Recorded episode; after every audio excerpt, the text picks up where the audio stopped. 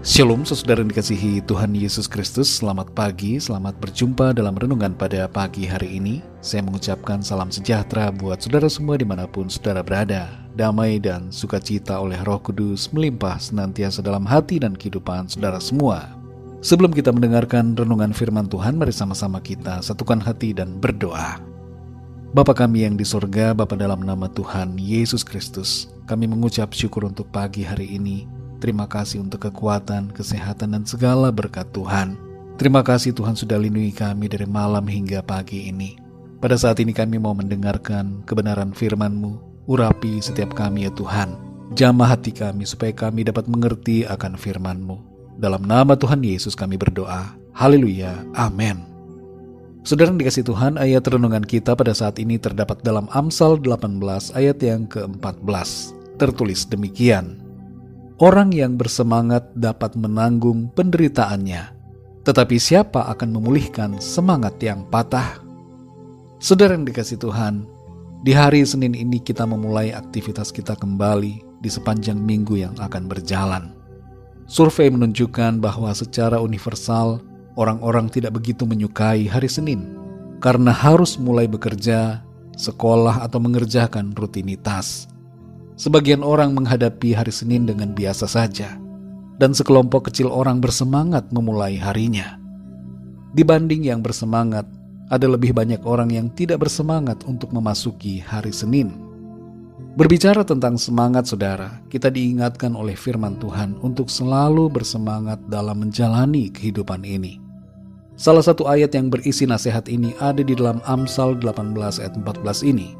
Di sini dikatakan orang yang bersemangat dapat menanggung penderitaannya. Kata semangat saudara bersinonim dengan antusias. Dalam bahasa Inggris disebut entusias.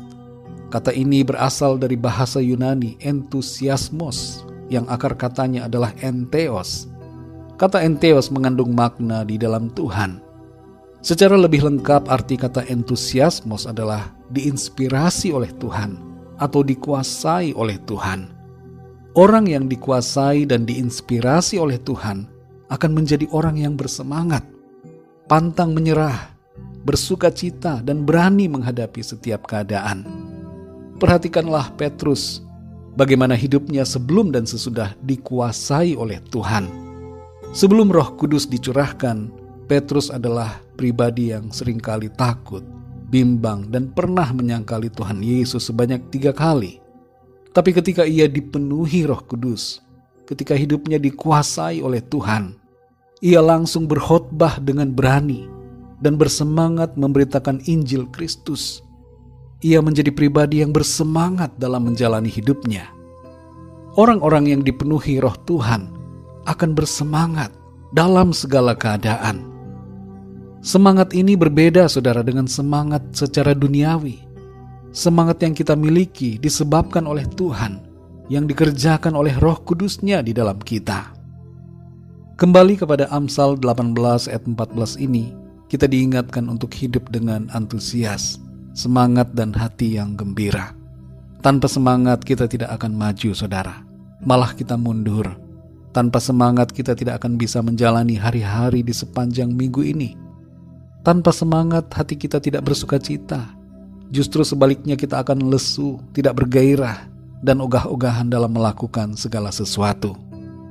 Saudara yang dikasih Tuhan, satu kebenaran di sini dinyatakan bahwa orang yang bersemangat dapat menanggung penderitaannya. Siapa di dunia ini yang tidak punya masalah atau penderitaan? Semua orang pasti punya masalah.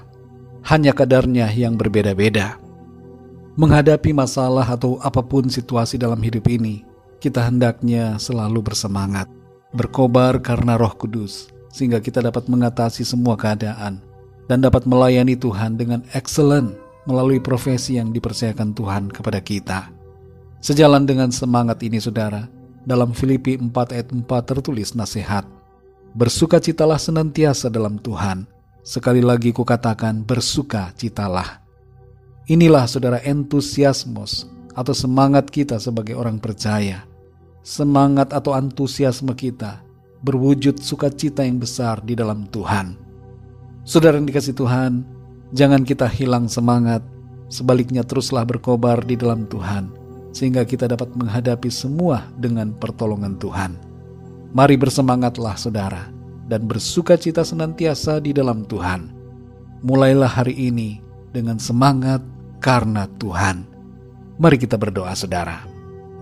Bapa kami yang di surga, Bapa dalam nama Tuhan Yesus Kristus, kami mengucap syukur untuk firman-Mu yang mengajar kami untuk terus bersemangat, selalu berkobar-kobar di dalam Tuhan, bersuka cita di dalam Engkau, dalam menghadapi apa pun situasi dalam kehidupan kami.